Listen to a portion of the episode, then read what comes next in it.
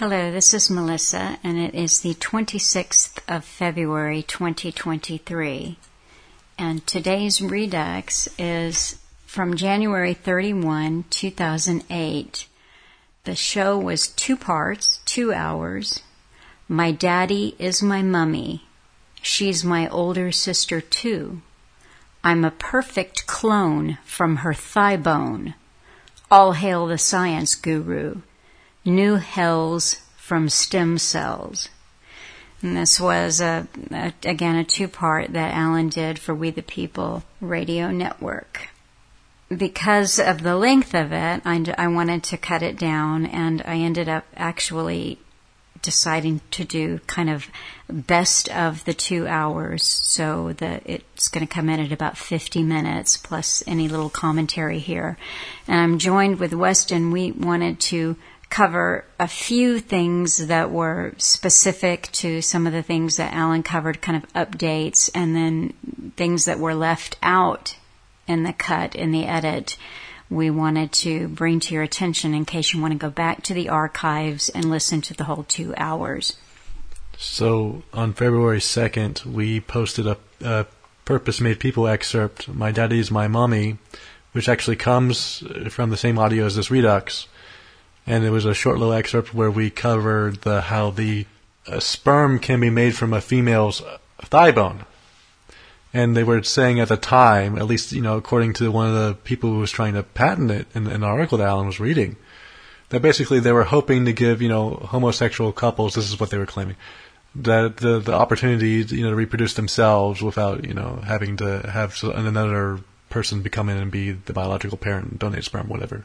So they could just get the sperm directly from the woman's bone marrow, and they could add a concoction of chemicals to it to, meld it into a sperm. And they also said that a similar sort of thing, and this is back in 2008, he's reading this, similar sort of thing could be done with men, sperm, they could make eggs from men. And this way, they could have, theoretically just have a male, one man just create an egg from a sperm, and then, have another man fertilize it and just put in a surrogate mother, and then, a homosexual couple would have a child. That's the idea that they were pushing at the time. I was just looking at to see if anything had ever been done with that technology, and I did not find that it had gone further. There simply can't find anything else about that. That was from 2007. But what I did find were several things from 2016 and even more recently, I think a couple of years ago, where fertility specialists have found a way for women to have babies without men. Again, it's the same grabber headline as from 2007. This involves a cocktail of chemicals acting as an artificial sperm to trick a human egg into forming an embryo. So there are a few of these things on the go. And then the other thing that I was looking at, I remember that there was a story that came out just last week that said sperm donor who used fake names to father up to 60 children is exposed after parents at an LGBTQI community event realized their kids all looked the same. That would be their children all looked the same. But yeah. As soon as I saw that headline last week, I thought, Alan covered that story, maybe 5 years ago.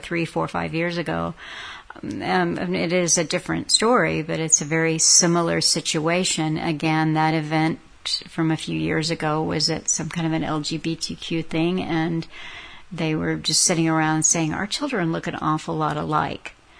So as I kept going through the stories, I found one where a man, evidently it is unregulated sperm donors work all over the world. And there was a man in the UK who claimed that he had fathered 800 children so far. He's going for a record. He wants 1,000. There was a woman who had a son through a in vitro process, and her husband's sperm was viable. Her egg was not. And so they used the egg from what she described from a 20-something ballerina. And now she's faced with the dilemma, how does she share this information with her son? Because she doesn't want him to think that she's not his real mother. And I was thinking, well, she isn't his biological mother. And so what you have is, this is where the bioethicists come in. You have all of these dilemmas, these problems, the created problems, and so what popped into my mind is the solution can only be one thing, and that's, nobody gets to have a baby that is outside of a lab. They all have to be made in a lab. Don't forget as well that the infertility is still increasing, and including after vaccination, as well. Among suspect it's not just at this point it's pretty well proven that it lowers fertility. The vaccines, including the COVID vaccines, so there's been a big drop after that, and birth rates plummeting. Yeah. So again, you have mass infertility. Well, how are you going to solve this problem? Well, you need science to come in and start, creating all these artificial eggs and sperms, and then of course there's the issue of, if you have all these artificial eggs and sperms, then you'll have the wrong parents, raising the wrong, not their real biological child, and yeah. So it basically just comes down to, okay, how do we organize all of this? How do we keep all this under control? You gotta have a lab.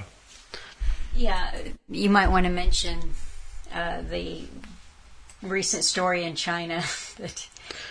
The wrong embryo. Yeah, there was a recent story in China where they implanted the wrong embryo in a mother, and the father actually, said, "Hey, I really, really need to know who the biological, parents are because, that way, if they get in an accident or a child comes down with some sort of problem, they can have their family history or whatever."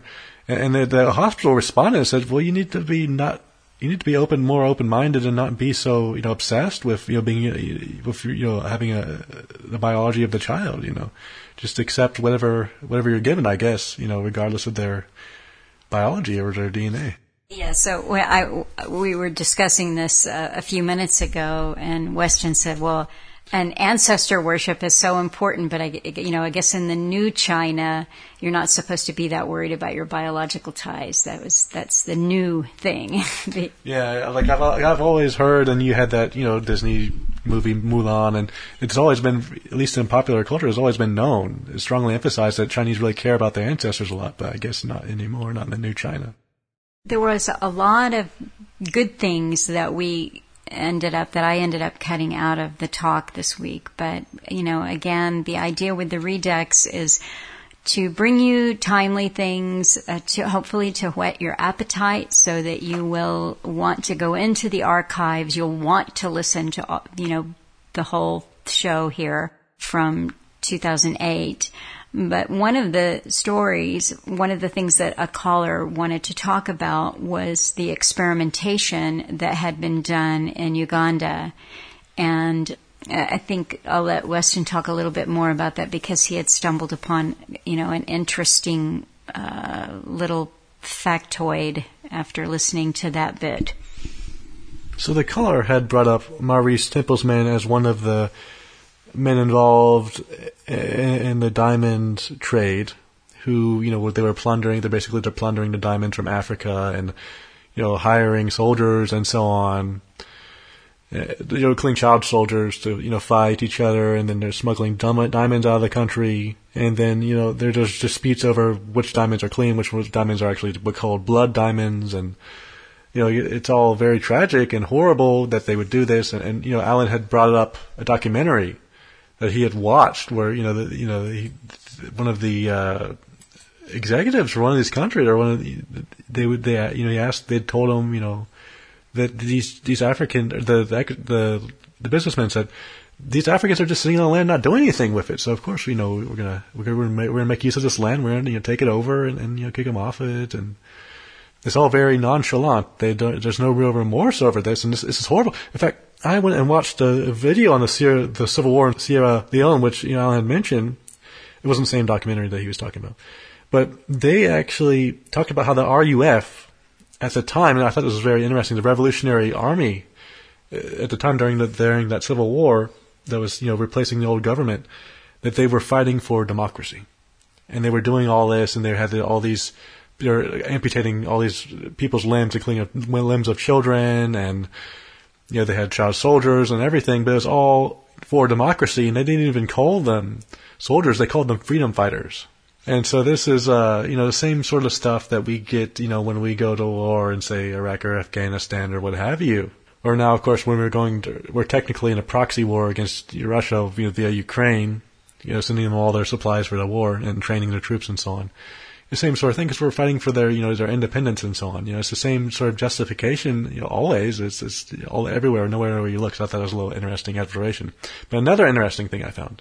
Oh, before you go to the other interesting thing that you found, that was another bit that I cut out, was Alan replayed that song, The Universal Soldier, or Universal Soldier, and we had just used that recently in full, so I left that out, but it was just funny that you made that comment there, because throughout this whole 2-hour talk, the idea of mercenary soldiers and how mercenary soldiers are used for agendas and how they are culpable, they're responsible for making that choice. And Alan even went into a really interesting thing on the creation of tribes and how the UN wanted to create with young men a tribal system within the so-called freedom fighter or warrior that would mean that they would feel connected to one another, even if one was Chinese, one was African American. It didn't matter, that the connection was,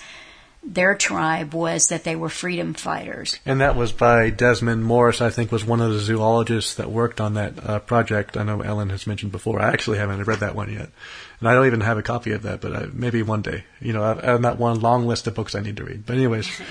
So another interesting thing I found was about Maurice Tempelsman. Well, while looking into Maurice Tempelsman, was that there's another fellow that was involved in the plundering of the, I think, specifically the Belgian Congo and Democratic Republic of Congo that I'm in from there, and also the assassination of Patrice Lumumba. His name is Étienne Davignon, and He's actually a member of the board of directors of Gilead Sciences, which is that biotechnology company which made the remdesivir that Fauci promotes so heavily. And so evidently he has. I thought that was a really good find too, Weston. But evidently he has been as a director on their board for 30 years.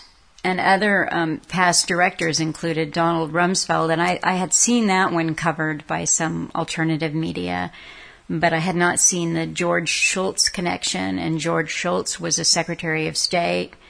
You had people, the director, who they called the NAFTA architect was Carla Hills, and again, longtime director for Gilead. Gilead was also involved in the Tamil flu scare. Yeah, so definitely some very interesting connections. You think these people plundering Africa are just over in Africa. You know, they're not really, you know, don't really have anything to do with us in the West. But the West is, the people leading the West are absolutely still very colonialist in a sense, you know, in terms of resources, definitely, just as they were in Cecil Rhodes' time when they decided that they would need to take over all the resources of the world.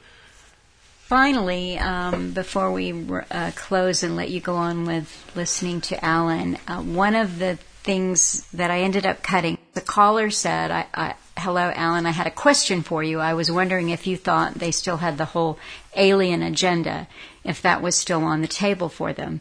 Because I've noticed that they've had some big sightings in Texas and just a lot of news play coming from the mainstream news. They talk about it and put experts on, and I don't know if they're just trying to put some fluff out there or actually having some trial balloons." Now, again, this was 2008, and we have had a few things. I mean, well, first of all, the CIA released their entire collection of UFO-related documents, and that was just a little over 2 years ago now. And you always have to look at, you know, who you think, you know, kind of the talking heads for the establishment, whichever side they claim to be on. Tucker Carlson has been seemingly fascinated with UFOs for a couple of years now. So that was kind of interesting. But then there was also the recent story of shooting down the balloons. There was a general who, of course, said that they couldn't rule out the possibility that it was extraterrestrials. So again, even the fact that they're even bringing it up, and they even came out with a new term. They're no longer calling them unidentified flying objects. They're calling them unidentified aerial phenomenon. So they're basically sort of trying to revive this ufology type, or this interest in the UFOs.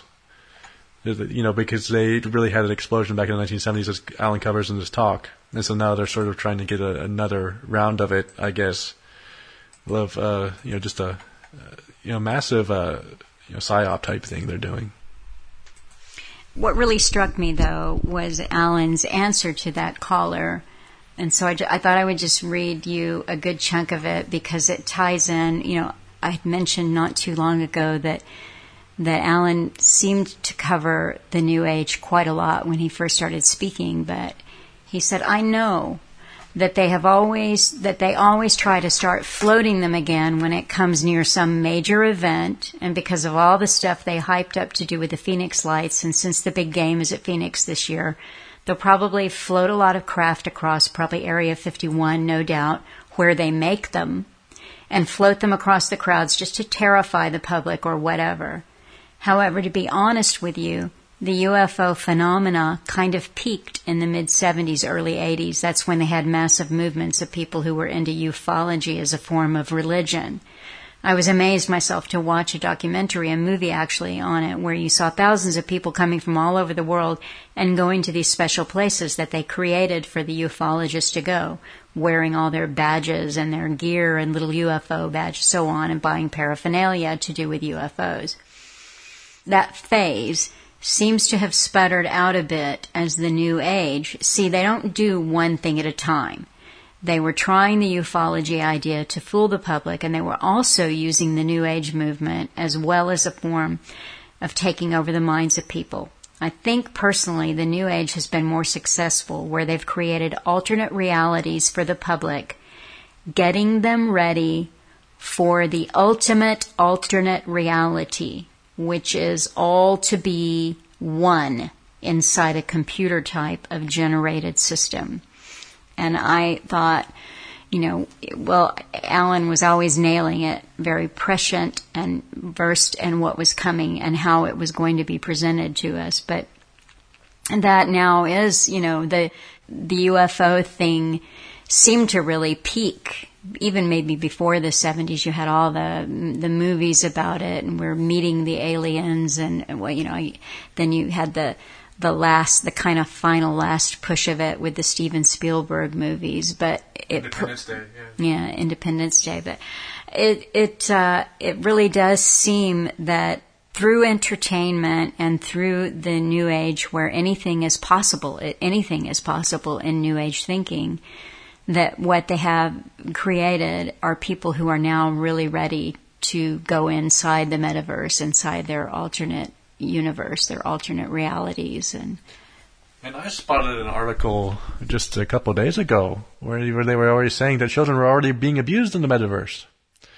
So, they've already got their bullying and cyberbullying and so on problems popping up with the virtual reality type stuff they have now. So you can imagine what's going to be in store for us in the future. That's just another reason not to go on it, especially not children. Children shouldn't be allowed on the internet even, really, these days, especially.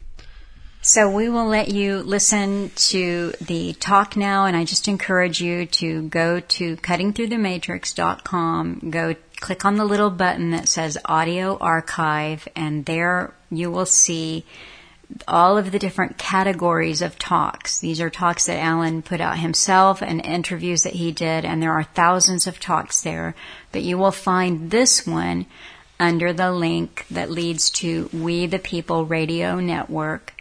And you will find it January 31, 2008. We'll supply those links on the front page, and listen to the full 2 hours when you have time. It's worth it, but here's a little taste of that. Thank you. Hi, folks. I'm Alan Watt, and this is Cutting the Matrix. It is January the 31st, 2008. I ask newcomers, as always, to look into CuttingThroughTheMatrix.com, and you can go through many, many talks I've given over the years on the past. You've got to understand the past to understand how we got to where we are and where we're going and who planned it all, the big foundations and the big rich men off the earth who plan the future always, because power never gives itself up voluntarily. Sometimes it gives the illusion of sharing itself, but it comes with massive conditions. And it never really does share itself with people. It's not only knowledge is power, although knowledge is very, very important. That's why you're given a minuscule amount of it. But they also don't see why. They, being the elite after all, the top people, the end product of evolution, why they should share their vision of the world and all that it has to offer them with you. So look into the website and download as much as possible, and go into alanwatt.sentientsentinel.eu, where you can download transcripts in the various tongues of Europe. I have to laugh at how major items are presented to the public in the tabloid fashion, as they used to say. And the press, those within the press, the tabloids were brought out initially to give the ordinary person his news. And the tabloids had a lot of fiction mixed in with sports and sex and little scandals, because they thought that's what the little man is interested in. And you'd get these amazing stories that really affected everyone, but mixed in with this surrealistic stuff surrounding it. And if you look into the major newspapers and even the websites that the newspapers have put up, it's the same technique that's being used, where major news is given, surrounded by weirdo-type ads and little trivia stories surrounding them. And that leaves you thinking that what I've just told you is not very important. That's how it's meant to be presented, with surrealism. Nothing really becomes real anymore. One day, I'm sure, if they ordered us all through lottos and certain tickets, you should turn yourself in for annihilation. The list will be surrounded with little ads about Hollywood stars and their ups and downs and romances and their breakups. And that's how it will be presented. And no doubt it will work pretty well with a trained public. But I was just thinking about all of the steps that we do go through to do with the big gender bending that had nothing to do with anyone's rights, regardless of those who think they won them. The gender bending idea came out in the 1700s and the 1800s through the revolutionary type parties, well documented, because they looked at all conflicts in the world, these particular people, and they thought that it also have to end the male and female problem, and they had big debates about Adam and Eve. They actually used Adam and Eve as a prototype of the gender problem, and they said the only unification that could be of peace and happiness would be literal unification in a sort of hermaphroditic type figure. And you'll find that if you go into the histories of the revolutionary parties, which were all Freemasonic. They all had their Freemasonic lodges where they met and discussed these particular problems. And the most radical of them did promote this kind of hermaphroditic type of society, and especially the radical feminist ones that they had in the 1800s, the Saint Simons, for instance. Check into their histories, and you'll find that they wanted to create a female goddess, in fact, that could reproduce without the aid of males. They even went so far as to set up an organization that set parties off into India looking to try to find the ultimate perfect female who would be the prototype.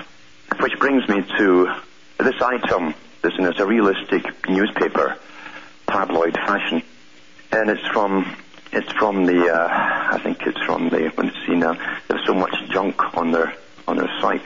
The Daily Mail. The Daily Mail is wonderful for junk-type stuff. The SAS used to use it when they're doing raids in Britain, because the Daily Mail is associated with government propaganda, as most of them are, of course, under the Royal Institute for International Affairs. And this one here was from the 31st January today, 2008. And the headline is, Death of the Father. What a surprise, eh? British scientists discover how to turn women's bone marrow into sperm. This is about the fourth or fifth article I've read over the last few weeks on this, as they gradually get it through our heads through a form of osmosis and repetition. This is by Fiona McRae. And it says, it's got a guy feeding a baby, of course, because it's politically correct. And it says, the new science means the biological role of the father is under threat. British scientists are ready to turn female bone marrow into sperm, cutting men out of the process of creating life. The breakthrough paves the way for lesbian couples to have children that are biologically their own. And this is meant to upset certain segments of society. And it probably will, all segments of society, because they don't give a darn about lesbians or anybody else for that matter. There's nothing to do with that. They always use excuses because it's a brave new world, the sort of brave new world they're talking about here, that Huxley knew was coming in the 1930s. They were so far ahead then.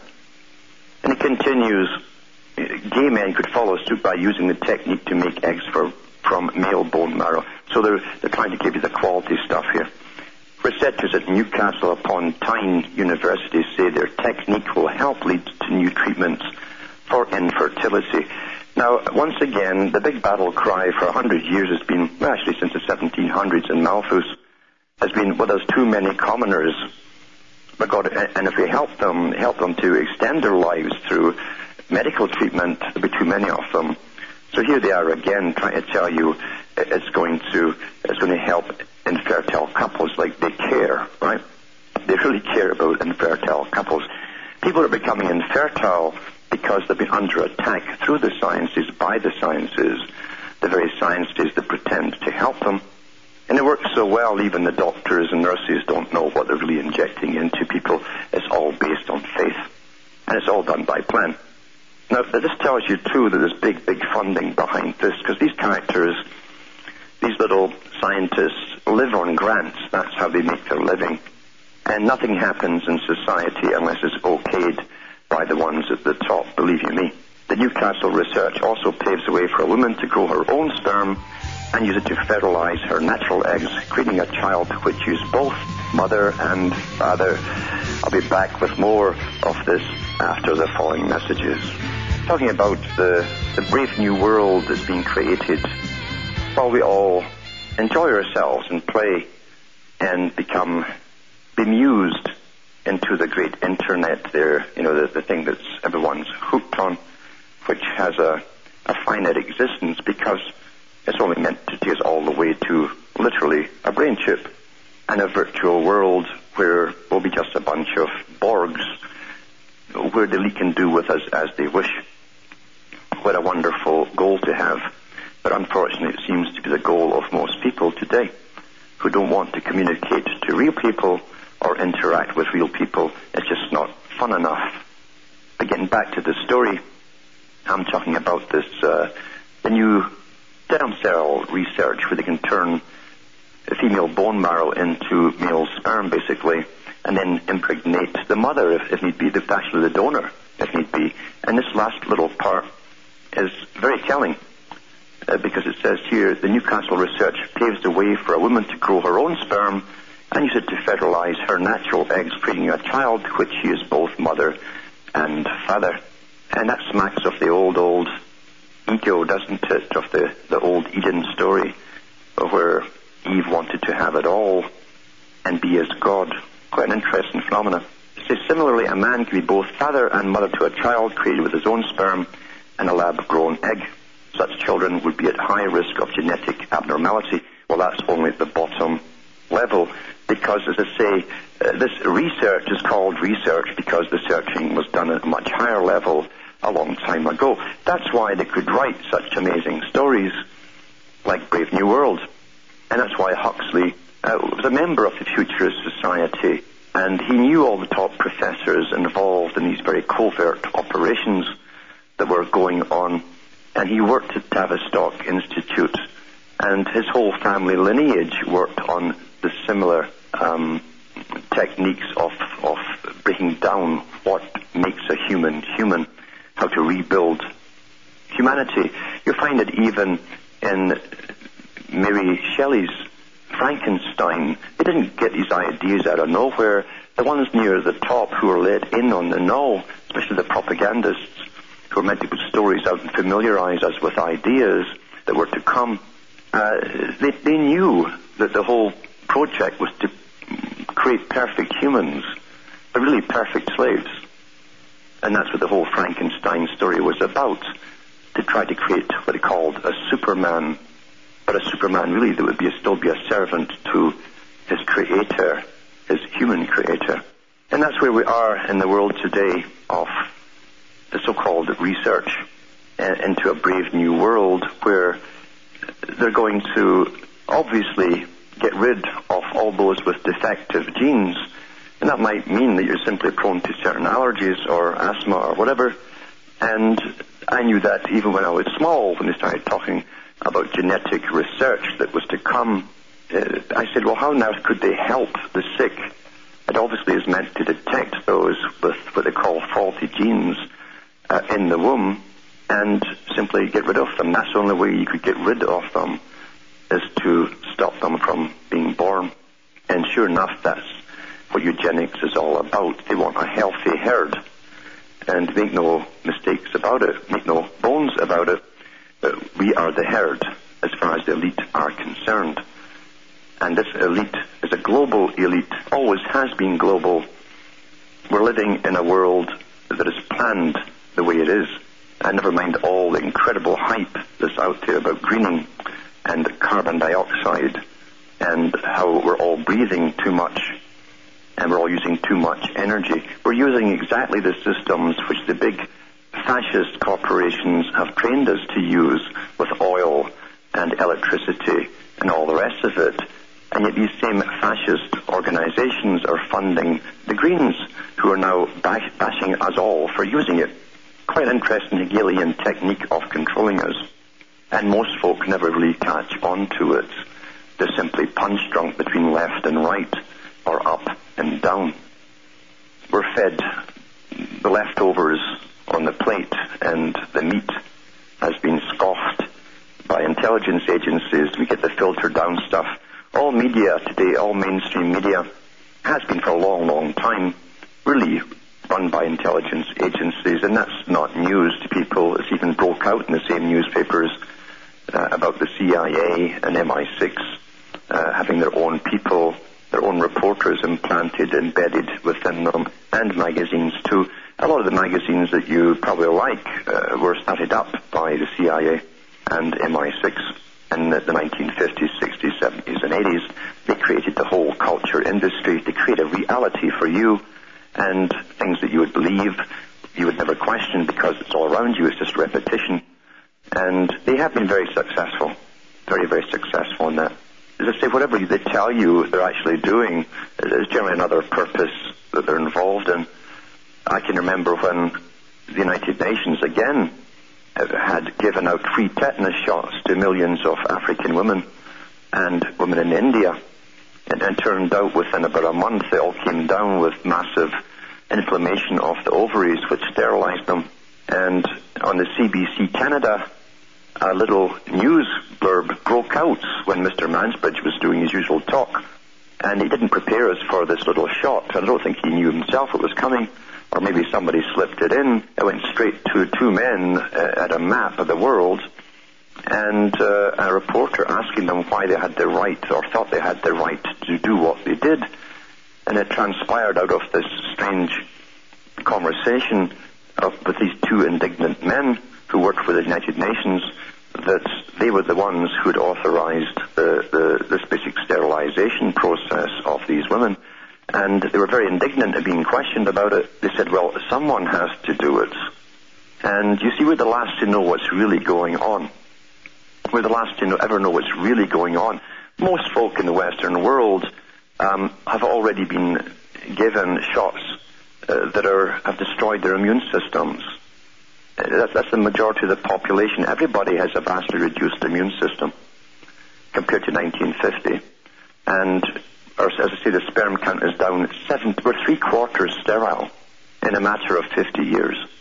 Now, nothing happens in evolution to cause that, so what does cause it, you see? Generally, with anything they test, they release on Africa first, the Ebola and so on. It's tested out in Africa, and then they can perfect it or adjust it in some way for it to be more effective in the future. It's a big testing ground. Africa always has been used by the big boys of the West. Hi, folks. I'm Alan Watt, and this is Cutting Through the Matrix. As that song goes, as you were sleeping, because most people truly are sleeping in this fake world we live in, this world of scientific control, scientific indoctrination that's upgraded on a daily basis, and those who are under the influence of the indoctrination don't even know what's happening.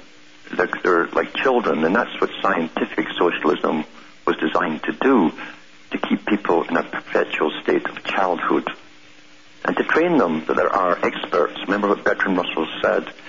He said, we shall train the public to only listen to experts and be unable to do anything on their own without the opinion of an expert. And that's happened. Most people are perpetual children.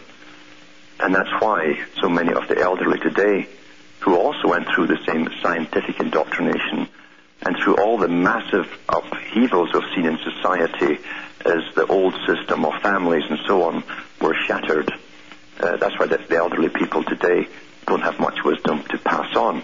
They've sat for donkey's years watching the same TV programs, getting zonked out and become zombified. And everyone in a socialist system is trained to believe that these people, these special people at the top, are somehow superior to themselves, and they will deal all with the harsh problems of life while we at the bottom play ourselves in definite play, in perpetual play. That's the Peter Pan syndrome that's been pushed in this day and age. The future, certainly the way it's planned, is murder, because the future is planned by interbred, intermarried psychopaths. Many families of them who've controlled this world for an awful long time through commerce, industry, and banking, controlling whole countries, sometimes whole empires, with their massive power and their understanding of human nature, and helped by large armies of paid mercenaries. Nothing much changes. They don't really like conscription because they get ordinary people who are not so, psychopathic or immature having to get pushed into the ranks, and they see what's going on. They object to useless slaughter when it's not necessary for their particular job at that time. And they might bring back stories which would upset the public and destroy that good PR image that's been created about our wonderful troops. Therefore, they prefer peacetime armies or mercenary armies. And mercenaries at one time were the lowest form of life on the planet. That's what the conquistadores were composed of, were sent into Latin America. They were full-time mercenaries, adventurers as they call them, who lived by plunder, rape and booty and had no mercy on anything, even though it was mercenary. That's for their god. The old patron saint was Mercury, who was a patron saint of soldiers, merchants, and thieves, because they're all combined together. Nothing has changed. And we're living in this big fantasy world with people being entertained into their graves as never before, where people on television and their famous dramas that come on every night with the same characters seem more like a family to them than anything that they have themselves in their own lives. Where neighbors, like the Coronation Street awful episode that was heavily funded by the Tavistock a long time ago and still is, becomes more real than people in your real street. And you get into the little affairs and dramas in life, and they also prepare you for what's coming and how your actor is playing the roles, adapt, pretending that they're you. then when the real thing comes along, you behave the same way as you saw your actors adapt to the same problems. It's predictive programming, and it's worked very, very well. I got to laugh at these speeches we get given to us about how free we are, and the hullabaloo about being so safe. We're so wonderfully safe. I should preface this particular story by a quote from Bertrand Russell, who knew the whole agenda. He worked his whole life on this agenda for his own class. And he wrote two styles of books. One was meant for the masses and for the NGOs that followed him and who would help push his agenda through. And another set of books for his own particular aristocratic, noble class. The latter are very, very expensive books, not meant to be read by commoners, where he outlined the plans quite succinctly. And there was a book he called Marriage and Morals. And in chapter 18, the title of that chapter is Eugenics. And it says here, this is what he says. He says, religion has existed since before the dawn of history, while science has existed for at most 4 centuries. But when science has become old and venerable, it will control our lives as much as religion has ever done. I foresee the time when all who care for the freedom of the human spirit will have to rebel against a scientific tyranny. And here's the little adage at the end, though, that negates what I just told you. Nevertheless, if there is to be a tyranny, it is better that it should be scientific. And that really says it all, because we're under it, so much so that Joe Average is a product of it. Their mind and what they think, their perceptions, the conglomeration of their perceptions all working together, the fantasy world they live in is the outcome of it. So to tell as we're freer and freer and freer, as we watch guys with machine guns walk around subways and we're asked for ID cards and all the rest of it, and we're told we're going to get a chip to be even more free. This is from the Daily Mail, January 2008. State spying that would make the Stasi proud, by Edward Heathcote Emery, a triple-barreled name, which they seem to love in England. When it was passed into law, the Regulation of Investigatory Powers Act, the IPA, sounded a pretty innocuous piece of legislation, but in truth it represented a significant victory for the busybody state over our ancient liberties. Now, even though I'm talking about Britain, remember, it's worldwide. It's the same system worldwide, same guys running it. Labour claimed it was responding to demands from civil liberty campaigners for more control over state snooping. But it soon became clear that the legislation which Jack Straw, then Home Secretary, was introducing would have the opposite effect, massively expanding the ability of the public sector to pry into our private lives. The Act, which has been quietly amended several times, very quietly I'm sure, each time handing more powers to the public sector, supposedly, now gives an unprecedented range of state agencies the right to listen to our phone conversations, tap our mails, and open our post. That's your mail, that's your paper mail. In the last 9 months of 2006, 960 new applications for the right to peer into the private lives of Britons were made every day. It's a level of government surveillance that would make even the Stasi, which is the former East German secret police, renowned as the world's most effective intelligence agency, proud. There are 3 different types of surveillance. The first, interception of communications, listening in while people are on the phone or watching what we do on the internet, is the most difficult to justify. But the grounds for interception are so wide as to allow most requests to be approved, as well as the more predictable excuse of national security. They include safeguarding the economic well-being of the UK. See, they want to monitor all your purchases. That's where you're going cashless. The police, the security services, and customs can all use this technique, but they need authorization from the Home Secretary herself, or in urgent cases get temporary permission from one of her senior officials. The second type is surveillance, old-fashioned spying. The list of possible justifications for this is absurdly long, including to prevent and detect crime or prevent disorder, public safety, public health, to assess or collect any tax, duty, levy, or other charge payable to a government department. Just about any of us could be under surveillance using one off this list. Most worryingly, a long list of government agencies, including 474 councils, can put us under the spotlight. Senior officials in each one can simply give the go-ahead and apply for a rubber stamp to be given later by the interception commissioner.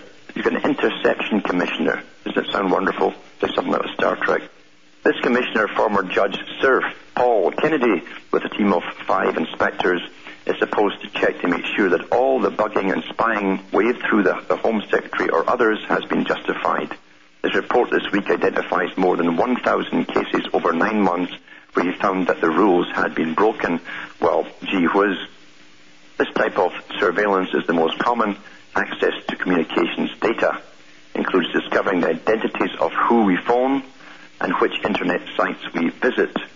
This information is even easier for public authorities to obtain, with relatively junior officials able to authorize it. Later, as in the case of surveillance, justification for needing this information is considered by overworked bureaucrats accountable to the interception commissioner. By the time his staff gets round to looking at the paperwork, the trading standards officers down at Town Hall, for example, may have been peering at your phone and internet records for more than a year. There's a tribunal to which you can complain, but since virtually no one under surveillance will know they're being watched, the tribunal isn't very busy and it's virtually never found in favor of a complainant. Well, that's right, there are no complaints departments. How did the government get away with this? Well, the Lords, that's out the British Senate, the Lords did make a fuss at the time. Tory peer Lord Northesk said it sanctioned mass domestic surveillance measures. So there you go. I mean, this is what's happening in Britain and all the British Commonwealth countries, all the way to Australia and New Zealand and Canada. But it's also happening in the States, because you see the MI6 is completely integrated with the CIA and has been for an awful, awful long time. In fact, the British system set up the CIA. That's the basic facts. Do your homework and your history. It's well documented. We're under a totalitarian world regime. Planned that way. It took years to plan it, long before 9/11. And if you go into the old newspaper records like the Toronto Sun or Star, you'll find that in the mid-90s, it was made law that all communications devices, phones, faxes, everything, had to have chips installed within them, which would allow certain government agencies the right to access those, including your computer. Mid-90s, long before 9/11 happened. And 9/11 was just the big push for the whole works. That's what that was. Alan walked back, running through the Matrix. And listen, Springsteen did all, because this whole agenda, this New World Order agenda, simply can't go on. If it does, that's the end of humanity as we know it in every respect. Genetically, mentally, physically, everything. Everything is to be altered in the Brave New World, where the gods have decided a long time ago they were going to rebuild everything in their own image, and that everything that was built already was simply imperfectly made. And so the big builders that they are, and the big architects that they are, they'd redo it all the way and fix all the defects in nature. And they're well on their way. All they have to do is convince the public that it's in their best interests. And that's beautiful, really, because the big shepherds at the top are the wolves in sheep's clothing, and their job is to convince the sheep that the direction of the shepherds and the sheep lay in the same direction. Works very well, doesn't it? And we're talking to Paul from Niagara Falls area. Hello, Paul, are you still there? Yeah, how you doing, Alan? Not so bad. Big fan. Hey, a quick chemtrail update. It's over at my brother's a couple weeks ago, and he's half awake. I've talked with him about chemtrails, and he's seen them. And he went over there, and he goes, he's all excited. He watched the show, and he'd figured it out. It was a PBS NOVA program. Yeah. NOVA, the science program they have. Uh-huh. And the scientist had told him that it was from pollution from China. Why? Yeah. Was night these chemtrails were happening. Yes. And it was, so that's what they're pushing. I went up to their website, tried to find the show, but I couldn't find it. No. And he was all excited about it, and I just shook my head, you know. He watches too much TV. Well, if it's on TV, it must be true. Yeah, it must be. Must be. He's got a big one, too. Like the, I guess the bigger the TV, the more truer it must be, too. Yeah, maybe you get a different story on a cheaper version. Yeah, it could be. You never know, eh? Yeah, but I do know that anyone who writes or complains to the military in any country now is getting the same standard response, where they tell you you're mistaken. It's condensation trails. Then they go into the little primary school, little grade school method of telling you what a condensation trail is and how it's formed, etc., etc. But those with memory can remember what condensation trails were like. And they certainly, the atmosphere is different now because of Chinese pollution. Oh, it's Chinese pollution. Oh, yeah, it's just an awful mess. And I guess that's Chinese planes that are coming over here spraying us, too. Yeah. Yeah, maybe they are. Maybe they're built in China, made in China, which means they might not last long. There could be hope there yet. Yeah. Hey, is this 9/11 supposed to come out? This oh, yeah. Plan? Oh, absolutely. It's meant to come out. It was a world performance. That's why it was done in such a dramatic form, and they picked those particular towers, the Jachin and Boaz, the old man and woman of the old system, and they'll bring out the new one, much bigger, better, and maybe... No, but I mean, the idea that they did it, is that supposed to come out? I think they're not really caring about that, because again, see, if you follow history, and especially military strategy, and this is taught in all higher military schools for officer training, they tell you that no matter what excuse they use to start a war for an agenda, once the public clue in that there was lies told and propaganda given to them or whatever, complete deception, it doesn't matter, because by then they're already in the countries that they plan to invade. That's a standard technique. And so no future government, regardless if it's an opposition government, will then pull the troops out of that country because they'll claim it will destabilize them. So they don't care that the truth eventually comes out, to be honest with you. Yeah. It's fulfilled its objective. So far. Oh, yeah. There's a backlash against this. You know, there's a lot of people waking up because of people like you. Yes. And it's the backlashes that they're trying to prepare. And they have, even before they brought down or created 9/11, they've been building internal armies and security forces, all to do with what happens as they steamroll ahead after the event. See, the most important things that are happening after the event, because the event was necessary to bring in a global society under a total surveillance system for every individual. That was the main purpose of this whole agenda of 9/11. But so they're ready for the backlash. Yeah. With you and all these movies, I mean, people are up in arms. So it's, you know, a good percentage of people waking up. They better wake up and not just get stuck on the event itself. Take it for granted. Once you understand it, you take it for granted. That was the detonation point for this whole agenda. But they've got to start realizing, as they're looking at the past all the time, they've got to realize they're losing their freedoms on a daily basis. And even if one day the elite were to stand up and say, yeah, we took down the whole thing, we planned 9/11, by that time you have no rights left, no freedoms anyway. So you've got to fight everything that's happening. It's like a war going on in a battlefield. The general doesn't stop to see the casualties over to his left or his right. He looks on the main part where they have to go next. And that's what we have to do as well, because we're losing everything in the process after 9/11, but 9/11 is a good starting point to at least understand this was planned, and what is the plan?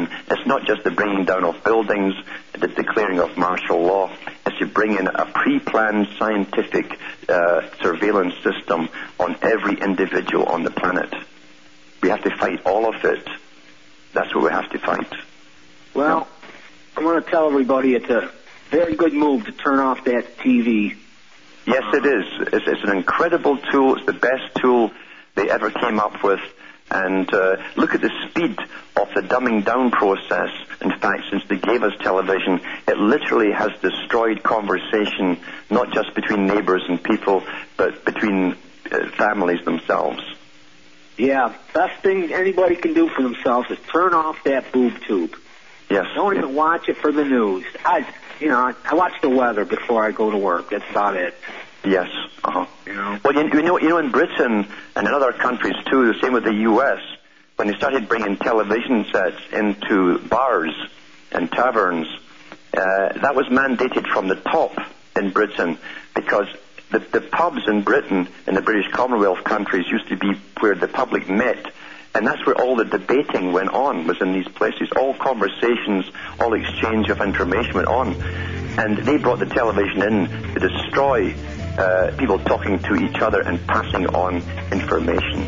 We'll be back with more after these messages. I'm Alan Watt. And this is Cutting Through the Matrix. There was a caller on the line there talking about very pertinent stuff to do with TV, chemtrails, and all the rest of it. And I will be putting up a link on a British organisation that's put in a complaint to the British government on the chemical spraying, and it's put out by Dr. Andrew Johnson. So I'll put a link up on my today's show, along with the site. You can look into all the people who are involved in this organisation, at least that start of it, when people are really inquiring, people with credentials and functioning brains are got together. Question really, really going on. And now we'll go on to Dan from Kentucky. Are you there, Dan? Yeah, Alan, thank you for your work and your books and everything that we have. And I was wondering, sometimes you can really tick off a psychopath at a meeting. We ask questions about chemtrails when the city brought over some Tibetans on one of these frou-frou New Age, get everybody together things, and half the people left. Mm-hmm. And legislative meetings, parliamentary procedures, sometimes you can really expose them, and it really tears a rift in the belief system. And then, you know, I was wondering what you would think about follow-up. I try to ask a question like, you know, frame it like, you know, how they're trying to do people in, but people's survival instinct is so low. Do you have any suggestions for once in a while when you make a tear in people's belief systems like that, how to follow through? And I'll take it off the air, please. Okay. Thanks. Yeah. You've got to then literally appeal to the reason of their humanity itself. You're going beyond beliefs into what affects them all as people, as caring, functioning people. In fact, you have to bring it up and actually ask them, are they really caring at all? And do they care just about themselves and their own little space and their blip, this little blip of life that they have? Or if they're truly caring, should be caring about the next generation and the next and the next. And should also care to all those that went before and did their share of suffering to bring them to this state that they're in today. They should really look at all their ancestry, all those who have gone before, who've suffered, so that they could live. And if they're so selfish with their own little world where everything revolves around them, it's the end of it. I don't think that was in the minds of our predecessors or our ancestors. It's like the American Indians' way, where whenever they changed anything to do with a forest or whatever, they would sit and debate it and ask, would this affect people even 5 generations down the road? That's when you're in touch with things, in tune with things, in tune with the flow of life. People today have been cut off from the past, and they don't care about the future. They've been taught to be egocentric, so you must bypass that and appeal to their humanity, and you do it through reason. And bring out the compassion that's lying latent within them. It's the only way to get through to them. Now, I think we'll go to Jeff from Iowa. Are you there, Jeff? Yes, I am. Hello, Alan. How are you doing? Not so bad. Yeah. Good. Just a couple of things real quick. And I couldn't find the book. I don't know where I put it, but in Jacques Lowell's book, he mentioned chemical and biological a few times, but there's always a paragraph somewhere in his books that just floors you, and he specifically goes into a few things. and he mentions chemical, biological, he mentions lobotomies, and then he mentions specifically a thalamotomy. So I looked up the thalamus, and it's kind of like a communication node between certain areas of the brain. Yeah. The way I understand it. So it kind of appears like instead of destroying huge areas of the brain, they just cut a few of the telephone lines, so to speak. That's pretty well it. Yeah, the thalamus, the hypothalamus, the midbrain, the pons brola, and so on. And these, they understand all of this perfectly. You see, they've been probing people's brains for donkey's years, 100 years, even from the Tavistock Institute onwards, and they know every part of that brain. And then other guys were working for the United Nations on ways to lobotomize specific parts of that brain by using chemical lobotomies or using bacterial or viral lobotomies. And that brings to mind the whole idea with inoculation, because it goes right to the baby's brain. That's where the inflammation is. It's in the head. And wherever you get inflammation, you have cells dying off. That's standard in all inflammation. And it's lowering the IQ. This is done deliberately, and I have no doubt about that whatsoever. You don't want an intelligent public existing when you're taking them through the biggest change to their detriment. You don't want that happening, so you must dumb them down in the process. And we have been under attack for about 100 years with various methods, all targeting our brains. Yeah, yeah, it's amazing when you look into food additives and the sweeteners and just all of those things. You do find a common thread, most of them. Yeah. And I don't know how they found things that attack all three areas, but a lot of them do. They attack the brain, the reproductive system, and the immune system. It's a very common thread in all of this stuff. And once you dig into that, it's kind of amazing that there's not bodies all over the street as much of this stuff as you're getting pumped into you. That's right. What we do have, though, is an incredibly sick society, physically sick, like never before, with no energy, a whole host of problems that used to be termed aging problems, and now you have juvenile arthritis, for instance, and stuff like this, which is affecting so many people. It's becoming common. And autism, there's a big blitz now with the big drug companies to put out counter-propaganda to tell you that mercury is all right in the vaccines and it's having no effect. It's a propaganda war. Yeah. Yeah, I even asked my doctor, and he said, no, mercury's no problem in vaccines. And I'm like, good grief. Yeah, I know. Well, thanks for calling. Thanks for calling. But yeah, even Bertrand Russell talked about the use of ways of dumbing them down. Even in the Soviet Union, he was referring to where they would use the needle, as he called it, to attack the brain. Well, it wasn't just in the Soviet Union. This was being done all across the Western world. And if we go into the health of the public with crippling diseases, etc., that's hit us, especially from the 50s onwards, it's astronomical. It's astounding. I don't think there's anybody today who doesn't have allergies, for instance. Allergies and various forms of arthritis, early arthritis that sets in. And these are autoimmune problems. When you have arthritis, especially the rheumatic type arthritis, something has been introduced into your body, which then is attacking your joints. And they claim to say that they don't know what it is, except your own white blood cells, are at the leukocytes are attacking something, or appear to be attacking something, and they claim there's nothing there. It's just your white count gone crazy, gone haywire. It's at war with everything, and there's no reason for it to be. Well, your system doesn't go at war with things unless there's something in it to go to war with, and that's the basic truth of it all. And we have been under attack. The whole idea with some of the third world countries was to bring them down quickly in population reduction because they're too poor, no one cares about them, they have no voice, no power to stand up and get noticed. But with the West, they'd have to take it down slowly because people would catch on that there was something vastly wrong, and they would have counter groups starting up to fight this. And so they said they'd have to be very, very careful and covert about it and bring us down with crippling diseases, more so than just sudden lethal diseases. And that's why you had the chronic fatigue syndromes, Epstein-Barr virus, all these different things all came out at the same time And sure enough, people don't get married. They're poor partners for marriage if they're living with constant fatigue, and they can hardly move.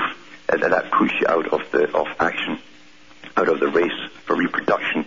That's all done deliberately. And then if we take all the venereal diseases that were spread and introduced, and it's sterilizing, it's namely women by attacking their ovaries. Nothing happens by chance. Now, from Hamish and myself up in Ontario, Canada, it's good night, and may your God or your gods go with you.